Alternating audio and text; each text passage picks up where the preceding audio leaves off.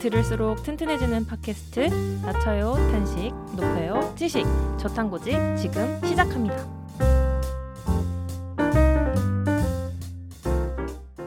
네 여러분 한 주는 아니지만 잘 지내셨나요? 네, 잘 지냈습니다. 투토 씨 어떻게 지내셨어요 그동안? 일단 저희 제가 이번에 공동 부유 전편 있잖아요. 편집을 했는데 굉장히 바쁜 와중에 하느라 어... 조금 이제 고단하긴 했지만은 그래도 무사히 올라가서 무사히 맞죠? 조금 어, 늦게 올리신 걸로 알고 무사히 있습니다만 아니고 어떻게든 올라간 것 같은데 네, 이 자리 빌어서 사과드리고요. 그래도 올려주셔서 네, 감사합니다. 어떻게든 올라갔네요. 네 그, 그렇게 하고 뭐 그 외에는 똑같이 회사 집 했던 것 같고 주말에 제가 사진 찍는 게 취미여가지고 음, 요즘 너무 예쁘잖아요 단풍. 네 그래서 찍을만 하겠네. 주말에 친구랑 같이 찍으러 다니면서 또 취미 활동도 열심히 하고 있습니다. 음, 음. 네. 저는 저번 주부터 스쿼시를 시작을 했는데 오, 제가 시작하셨구나. 옛날에 학교에서 교양 수업으로 들었었거든요. 그 오. 어렸을 때도 잠깐 했었고 재밌게 배웠던 기억이 있어서 이번에 오랜만에 가서 했는데 제가 이제 평소에 운동을 안 하다가 갑자기 너무 해가지고 일주일 동안을 일주일 동안 거의 기어다닌 것 같아요. 지금 이제 겨우 일주일 지나서 이제 근육통 겨우 풀린 느낌인데 엉덩이가 찢어지는 느낌은 저는 살면서 처음 느껴본 것 같아요. 그래서 이제 걸음마를 떼셨군요. 예. 기어 기어 다니시다가 예, 예. 이제 이제 무사히 걸을 수 있습니다. 계단이 있을 때마다 여기 절로 나오더라고요. 엘리베이터 없어 이러면서 리담님 어떻게 지내셨나요? 아, 저 너무 웃겨가지고 지금. 아, 저도 한 주를 저는 너무 정신 없이 지낸 것 같아요. 정말 회사 일도 너무 정신이 없고 다들 비슷하실 것 같은데 이제 연말이 돼가니까 회사가 진짜 정신이 없는 것 같아요. 막 연말 마감 이제 이런 것도 남겨져 있고 그래서 내심 투토님이랑 저희 겸토님이 취미생활도 시작하시고 운동도 시작하셨다니까 대리만족이 오히려 저는 어, 드네요. 네, 언젠가 꿀팁 잘 들어놓고 저도 워라벨 실천할 수 있는 네, 그날이 빨리 오길 기대하겠습니다. 화이팅입니다. 기원합니다. 어 그리고 저희 저번 화들에 보니까 댓글들이 달렸더라고요. 어, 맞아요, 맞아요. 그래서 댓글이 많이 달렸는데 저희가 처음부터 댓글 달아주신 분들을 한번 좀 읽어보려고 합니다. 네, 마살라 초이님 비트코인은 디지털의 미래다라고 답을 해주셨는데 아, 왠지 투토님이랑 같이 얘기를 나누면 되게 대화가 잘 통하시는 분일 것 같아요. 뭘 아시는 분이네요. 네, 맞아요. 그 다음에 저희 공동부유죠 에피소드 3에서 충성 웃음 웃음 날려주신 네 감사드리고요. 1096 3579님이 엥 숨만 쉬고 살면서 300으로 투자 매달 따박따박 200 수익을 낼 수 있냐고요. 크크크 닥전이죠 라면서 투자로 200 버는 게 쉽지 않다라는 점을 또 상기시켜 주셨네요. 그렇죠. 그리고 또 그분이 또 글 남겨주셨어요. 맞죠. 그날 같은 날에 남겨주셨는데요. 아 그러네요. 네네. 네. 자려고 누웠다가 또 다시 생각이 나서 왔네요 하시면서 복리의 마법은 정말 일이 잘 풀렸을 때고 이러면 마이너스도 제곱이 될 수 있는 거 아닙니까? 그리고 장투 아닌 이상 수익률 좀 내리면 회사에서도 차트 봐야 해서 원로 가능한 직장이면 오케이 어, 하면서 리다님 저랑 500 받고 예적금 보면서 투잡이나 뜨시죠 음. 라고 투잡 제안까지 약간 뭔가 배틀 장면 보는 것 같은 느낌이에요. 아 그러게요. 재치 있는 댓글을 남겨주셨습니다. 네. 네, 정말 누군지 몰라도 저와 함께 생각을 하고 계신 분이라 그런지 정말 재치 만점이시네요. 제가 뭔가 여기에 대해서 더 말하고 싶지만 아. 다음 화에 네, 다음에 좋아요. 기회가 있으면 또 얘기 나눠봤으면 좋겠습니다. 네네 대댓글도 기능도 있고 저희 뭐 이메일 기능도 있으니까 그거 활용해서 내 얘기 나누면 또 좋을 것 같아요. 그런 와중에 또 우리 뚜토님께 그 응원 댓글 남겼어요. 10925555님께서 저는 300만 원 받고 투토님께 투자하겠습니다 라고 해서 같이 복리의 마법을 믿는 네, 투자 어, 대행은 투자 전문가에게 본인의 책임, 아, 손실은 책임져 주지 네. 않습니다. 어, 제- 제가 해주, 해드릴 수는 있는데 네, 장담은 못 한다는 거 전문 투자 기관을 찾아가시면 좀 더 좋은 상품과 좋은 수익률을 볼 수 있지 않을까 아. 생각됩니다. 어, 네. 현실적인 조언. 댓글 너무 이제 많이 달아주셔서 저희 재, 재밌게 읽었던 것 같아요. 맞아요. 정말 정말 감사드립니다. 또 오늘의 주제 들어가기 전에 또 저희 사실 후원금이 들어왔어요. 오. 사실 저희 지인인데요. 저희 가까운 일촌께서 저희 힘내라고 저희 채널 너무 잘 듣고 있고 20대들의 어떤 사안이나 이런 것들을 듣는 부분이 정말 재밌어서 이 채널 오래오래 함께 들을 수 있으면 좋겠다는 의미로 저희 후원금 써주셨어요. 오, 소중한 후원금 저희 회식 때 잘 쓰고 힘이 나네요. 네, 네, 힘내서 더욱 더 좋은 컨텐츠로 네 보답하도록 승화시키도록 아 승화 소화 소화시키도록 하겠습니다. 아 소화가 그 약간 중의적인 의미를 담고 있네요. 아, 네, 네. 아, 라임 네 그쵸, 좋았습니다.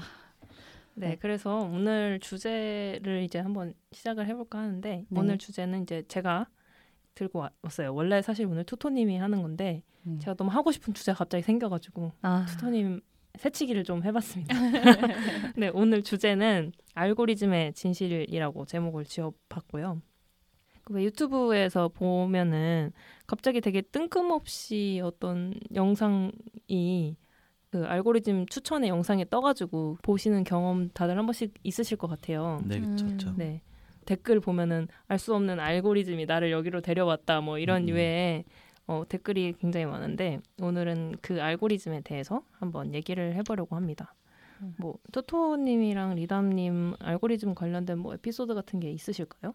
음, 저는 아무래도 그런 알고리즘이라고 하니까 좀, 좀 엇나가는 얘기일 수도 있지만은 제가 IT 쪽에 종사를 하고 있다 보니까 그렇죠. 알고리즘 테스트라는 걸 또막 음. 준비를 한 적이 있었거든요. 근데 또 그런 알고리즘이 이제 발전을 해가지고 결국은 뭔가 이제 일반 사람들에게는 유튜브 알고리즘, 뭐 페이스북 알고리즘 뭐 이러면서 개인화된 추천을 해주는 거로 알, 이제 쓰이고 있잖아요. 근데 이제 그게 점점 좀 친숙해져서 일반인들한테도 뭔가 알고리즘 나를 여기로 이끌었다 아까 말씀하신 그런 그쵸. 용어도 나오고 되게 친숙한 용어로 많이 바뀐 것 같아요. 그래서 저도 굉장히 그런 알고리즘을 없이 이제 생활할 수 없는 상황이라고 해야 되나? 되게 친숙하게 저희 옆에 있는 것처럼 느껴지는 것 같습니다. 음, 저도 비슷한 경로로 알고리즘에 대해서 많이 접했던 것 같아요. 알고리즘이라 하면 저희 다 같은 교육 과정이니까 저희 고등학교 때 처음으로 수열 이런 거 배우면서 알고리즘 문제 어. 풀거든요. 근데 그때까지만 해도 사실 내 실생활이랑 이게 뭐 관련이 있을까? 뭐 개발이나 개발자나 되면은 쓸모 있을까라고 생각을 했는데 정말 이제 SNS며 유튜브며 이런 게 우리 실생활에 거의 녹아들어 있으니까 알고리즘 이거 단어 듣는 것 자체도 되게 친숙한 것 같아요. 그 투토님 말씀이랑 비슷하게. 그래서 오늘 알고리즘 주제로 이야기를 하신다고 했을 때 또 사실 어렴풋이 아 이런 얘기를 겸또님이 하시겠구나 싶기도 한 것 같아요. 사실 그런데 오늘 네 겸또님 어떤 알고리즘에 대해서 말씀해 주시려고 가져왔을까요? 네, 오늘은 사실 알고리즘에 토토님이 말씀하셨던 것처럼 저희에게 매우 친숙하고 가까이 있는 알고리즘의 장점들을 저희는 많이 느끼고 있었지만 이제 그 이면에 대해서 조금 얘기를 해볼까 해요. 제일 먼저 제가 가지고 온 거는 페이스북에서 최근에 알고리즘 조작 관련해서 내부 고발 이슈가 한 번 있었어요. 전 페이스북 허위 정보 담당 매니저였던 프랜시스 하우건이라는 사람이 올해 이제 4월에 페이스북을 다니다가 퇴사를 하고 페이스북 내부의 이 어두운 이면을 담은 문건을 이제 공유를 했다고 해요. 문건 이름이 페이스북 페이퍼라고 하는데 페이스북 페이퍼에 따르면 페이스북은 이익을 최우선 순위로 두고 유해한 정보가 확산하기 쉬운 페이스북의 알고리즘을 개선하지 않았다는 점이 가장 큰 포인트였어요. 음. 그래서 이제 이 하우건이 하는 말이 페이스북은 세계 곳곳에서 증오를 부추기면서 오히려 안전 조치는 소홀하게 했다. 그리고 앞으로도 알고리즘은 중도 좌파를 극도의 좌파로 중도 우파는 극우파로 만들 거라고 발언을 했는데요. 이 하우건에 따르면 페이스북은 2018년도에 알고리즘 개편을 하고 난 후에 주류 언론에 대한 그런 콘텐츠 노출은 줄이고 이용자들끼리 서로의 상호작용에 가중치를 부여했다고 합니다.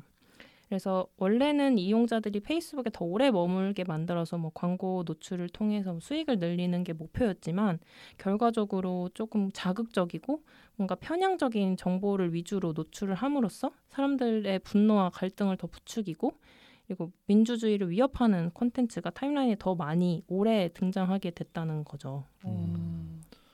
저도 사실 이 주제를 겸또님이 선택하셨을 때 제가 사실은 몇 달 전에 그 지인의 추천으로 아시는 분들 청취자분들 중에서도 보신 분들이 계시겠지만은 음, 소셜 딜레마라는 다큐멘터리를 봤었습니다. 음. 근데 이 부분이 사실은 아까 겸토님이 말씀해주신 부분에 대해서 언급이 많이 되어 있어요.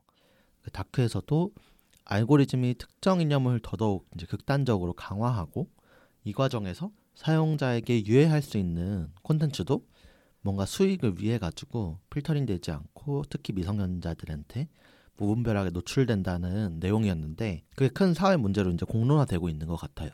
솔직히 그 당시에는 그 다큐의 내용이 체감되지가 않고 음. 어느 정도 다큐는 과장된 측면이 있는 경우도 있고 사실 그렇죠. 그런 경우로 밝혀진 경우도 있고 아닐 수도 있고 하지만은 개인적인 판단으로는 어 어느 정도 맞는 부분이 있지만 100% 공감하고 뭐 일치한다고 생각하지는 않았었는데 이번 폭로를 보면서 그 다큐멘터리가 있는 그대로의 사실이었다는 게 약간 전 충격적으로 좀 다가왔던 것 같아요. 음. 음. 언젠가 인터넷이나 소셜 미디어가 너무 발전하면서 되려 많은 정보가 문제가 되지 않을까라는 얘기가 있었는데 듣고 보니 오히려 한쪽 정보만 접하는 게 이제 문제가 되었네요. 그러면 혹시 알고리즘을 통해 치우친 정보를 접하면서 어떻게 극단적인 생각을 하는지 그 과정을 좀 겸또님께서 설명해 주실 수 있나요? 어, 네. 네, 이렇게 자신의 가치관이랑 판단에 부합하는 정보만 이제 받아들이고 그 외의 정보는 이제 무시하는 사고 방식을 확증 편향이라고 보통 표현을 하는데요. 쉽게 말하면 내가 아는 건 맞고 너가 아는 건 틀렸다라고 생각을 하는 거예요. 그래서 앞서 이제 말씀드렸던 페이스북 사례처럼 자정작용이 이제 이루어지지 않는 알고리즘 같은 경우에는 확증 편향적인 사고를 심화시키는데요.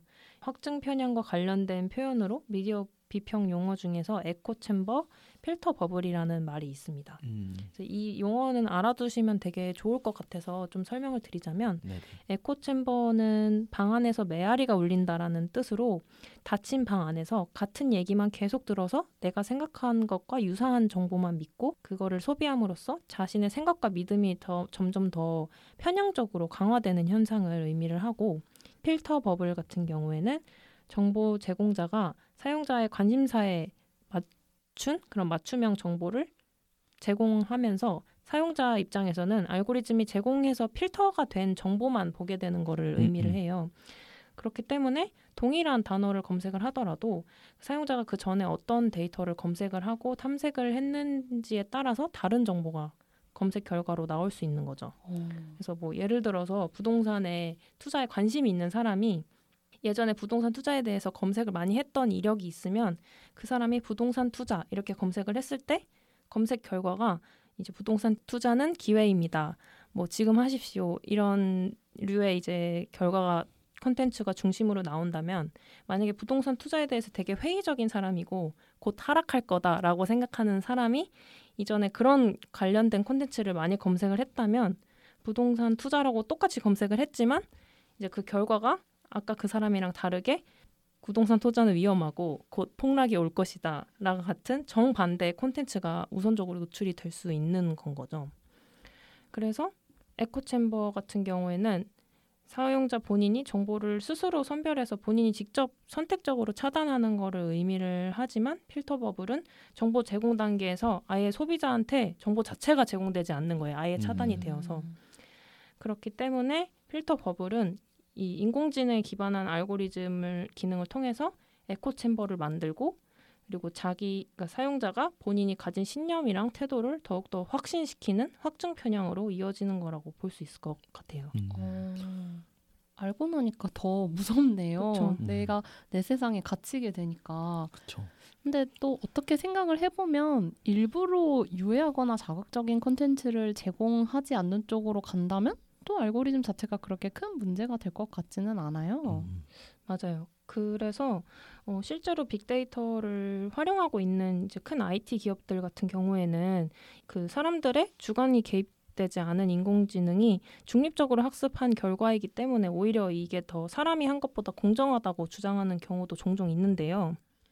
근데 이제 알고리즘 설계 과정에서 사람의 의도가 개입될 수밖에 없고 그리고 음. 과거의 데이터를 기반으로 학습을 하기 때문에 이제 데이터 안에 잘못된 정보라던가 좀 민감한 개인 정보, 뭐 편견이나 혐오 등과 같은 내용들을 걸러내는 거에 소홀한다면 이제 콩 심은데 콩 나듯이 이제 그런 혐오 표현 심은데 혐오 표현이 나는 격 이런 식으로 음. 되어버리는 거죠.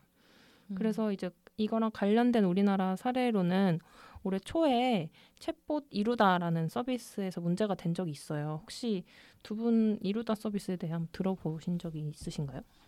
네, 뭐 그 당시에 되게 이제 음. 사회적으로 이슈가 있었고 이 맞아요. 이루다 서비스에 대해서 악용해서 뭔가 필터링 기능이 없, 없는 것으로 인해 가지고 그냥 뉴스에 나오고 결국은 서비스가 중단되지 않았나요? 어 맞아요, 맞아요. 네, 맞습니다. 투토님이 잘 설명을 해주셨는데 이 서비스를 모르시는 분들이 있을 수 있으니 간단하게 설명을 드리자면 음. 이 서비스는 쉽게 얘기하면 고도화된 심심이 같은 심심히 네, 오랜만에 들어가네. 심심이 오랜만에 듣죠. 심심이 뭐만 물어보면 잘 모르겠네요. 이렇게 대답했었잖아요. 이제 대답을 더 잘할 수 있게 된 심심이인 건 거죠. 진화한 심심이. 그렇죠, 그렇죠. 이 이루다라는 게 이 가상 인물 이름인데 이 이루다라는 캐릭터랑 대화를 나누는 챗봇 서비스였어요. 음. 그러니까 AI 친구인 거죠. 그래서 이 앱은 좀 심심이보다 더 자연스럽고 다양한 대화를 이제 만들어 나가기 위해서 실제로 앱 구축을 할 때 카카오톡 대화 100억 건 이상을 분석을 해서 만들었다고 해요.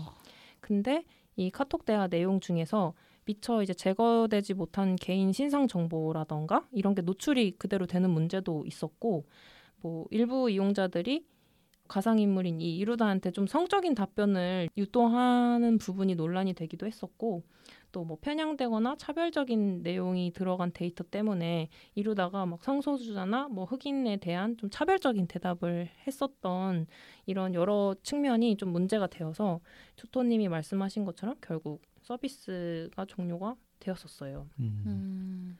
이건 우리나라 사례뿐만 아니라 여러분들이 아마 더 익숙하신 iOS의 시리 같은 경우나 음. 뭐 아마존의 알렉사 같은 경우에도 뭐 성차별적인 언행을 조장한다라는 유네스코의 분석 보고서도 있었다고 해요. 음. 그래서 뭐 예전에 시리한테 당신은 창녀다라고 말을 했을 때 할 수 있다면 얼굴을 붉힐 거예요라는 이런 이상한 응답이 나온 적도 있었다고 해요. 음. 근데 지금은 그게 개선이 돼서 이런 식으로 이상한 질문을 했을 때도 어떻게 답할지 모르겠어요라는 식으로 답변을 한다고 하고 알렉사 같은 경우에도 비슷한 질문을 받았을 때 그런 요청에는 답하지 않겠다라고 거부 의사를 밝히는 응답이 지금은 나오고 있다고 해요.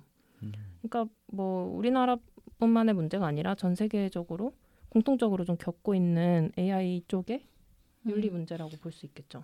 이 확실히 이 기술이 발전되고 이용된 서비스가 많아지는 과정에서의 악용이라고 해야 될지 아니면은 부작용인 그렇죠. 건데 그런 게 조금 성숙해져가는 과정이 좀 필요한 것 같아요. 아직 맞아요, 맞아요. 어, 어떻게 보면 법적으로도 뭔가 기준이 있는 게 아니고 그 때문에 이런 부분들에 대한 어, 뭔가 법이나 아니면 기준들이 좀 같이 마련이 되어야 그런 AI 기술도 되게 건전하고 더 유익하게 쓰여질 수 있지 않을까 생각이 듭니다. 음.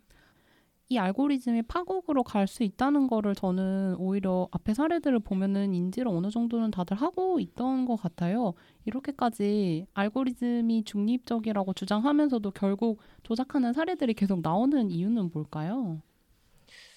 아무래도 그게 좀 돈이랑 관련이 음. 있는 것 같아요. 음. 그렇죠. 기업, 음, 기업들은 돈을 이익을- 벌려고 있는 이익을 위하니까요. 그쵸. 네네.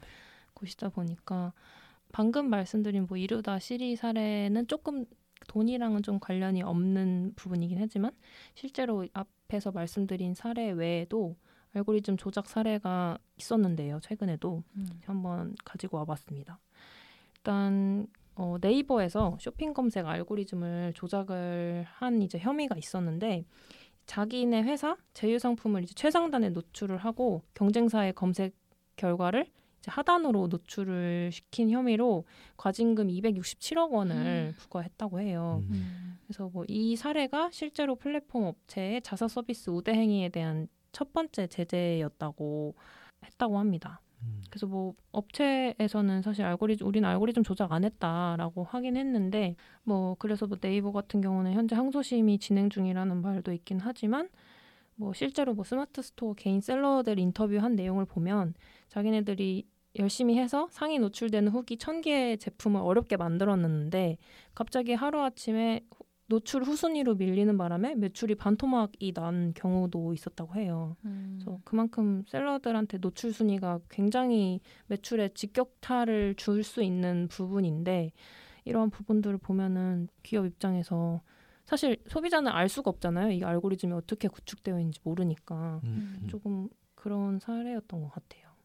저도 들었던 내용 중에 카카오 택시에 대한 논란이 있었던 걸로 알아요. 음. 음, 이 공정거래위원회 쪽에서 나왔던 얘기인데 콜 몰아주기 의혹을 받고 있다고 합니다. 카카오 모빌리티가 그래서 이제 현장 조사까지 나왔다고 하는데 그래서 공정위가 가가지고 그 택시 호출 시스템 알고리즘까지 확보를 어. 어떻게 보면 압수수색 느낌으로 한 것으로 들었는데 결국은 이게 카카오 택시가 자사 가맹 택시가 있잖아요. 카카오 블루라고 해가지고 그렇죠. 그거 그 카카오 택시 자사 택시한테만 콜을 몰아주는 불공정 음. 행위를 하고 있다는 의혹에 대해서 음.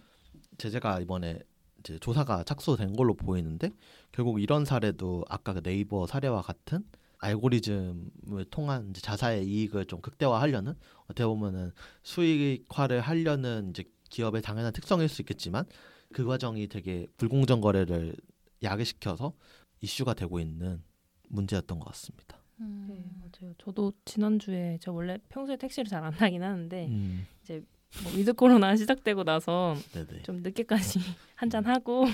집에 가려고 택시를 잡으려 했는데 택시가 정말 안 잡히더라고요. 카, 아. 카카오 택시를 잡으려고 했는데 아. 근데 물론 거기가 엄청 번화가 아니었던 것도 있지만 지금 투토님 말씀하시는 거 들어보니까 왠지 저도 그 배- 피해자가 아니었을까라는 의심, 음. 합리적인 의심이 좀 드는 것 같아요. 그렇죠. 이게 실제로 제가 최근에 저는 택시를 그러면 안 되지만은 좀 자주 타는데 어, Flex. 네, flex. 그러니까 가깝기도 하고 교통은 오히려 조금 불편해서 종종 타는데 좀 더 아침에 꿀잠을 자기 위해서 음. 타는 경우가 있는데 원래 이렇게 씻고 나와서 뭐 머리 말릴 쯤에 딱 옷 갈아입고 불러 놓으면은 딱 왔었거든요. 음. 근데 이제 막 세 번을 불러도 일반 호출이 아예 안 되는 거예요. 어. 그래서 그게 무슨 문제인가 해서 제가 기사님한테들도 여쭤보니까 웬만하면 카카오 택시가 방금 이런 논란 때문에 일반 택시 기사들 사이에서 어떻게 보면 약간 불매 운동 음. 느낌으로 카카오 콜은 안 받으려는 움직임이 좀 있는 것 같아요. 어. 사실은. 그래서 이런 부분들에 대한 움직임이 앞으로의 카카오의 방향성이나 다른 그런 택시 호출 서비스들에 어떤 영향을 줄지도 좀 궁금한 것 같습니다. 음, 그러게요. 지금 사실 카카오 택시도 되게 빠른 시간 동안 그게 플랫폼을 중심으로 해서 엄청 커졌잖아요. 실제로 이용자 수 비중으로만 봤을 때도. 네, 그렇죠. 그래서 실제로 그 그러니까 독점에 가까운 이 카카오 택시에 대한 문제점이 기존에도 굉장히 많이 뉴스화가 됐었었는데 이번 계기로 뭐 경쟁사 플랫폼이나 좀 경쟁을 하다 보면은 좀 그런 거품이라든지 뭐 그런 게 조금 빠지지 않을까라는 생각이 좀 드는 것 같아요. 이 알고리즘이 있음에도 불구하고 알고리즘이 의도적이든 의도적이지 않든 제대로 작동이 안 되니까 결국 알고리즘으로 누릴 수 있는 거를 다 못 누리는 사례들을 저희가 직접 보고 있는 것 같아요. 중립적이라고도 할수 있고 어떻게 보면 편리하다고 할 수도 있는 알고리즘을 잘 사용해 보고 발전적으로 가져가 보려면 알고리즘에 대한 비판적인 사고도 필요하고 이거를 사용하는 사람들이나 이걸 생산하는 사람들의 윤리 정립도 필요하지 않을까라는 생각이 듭니다. 그럼 저희 알고리즘의 진실 1부 여기서 마치고 2부로 넘어가도록 하겠습니다.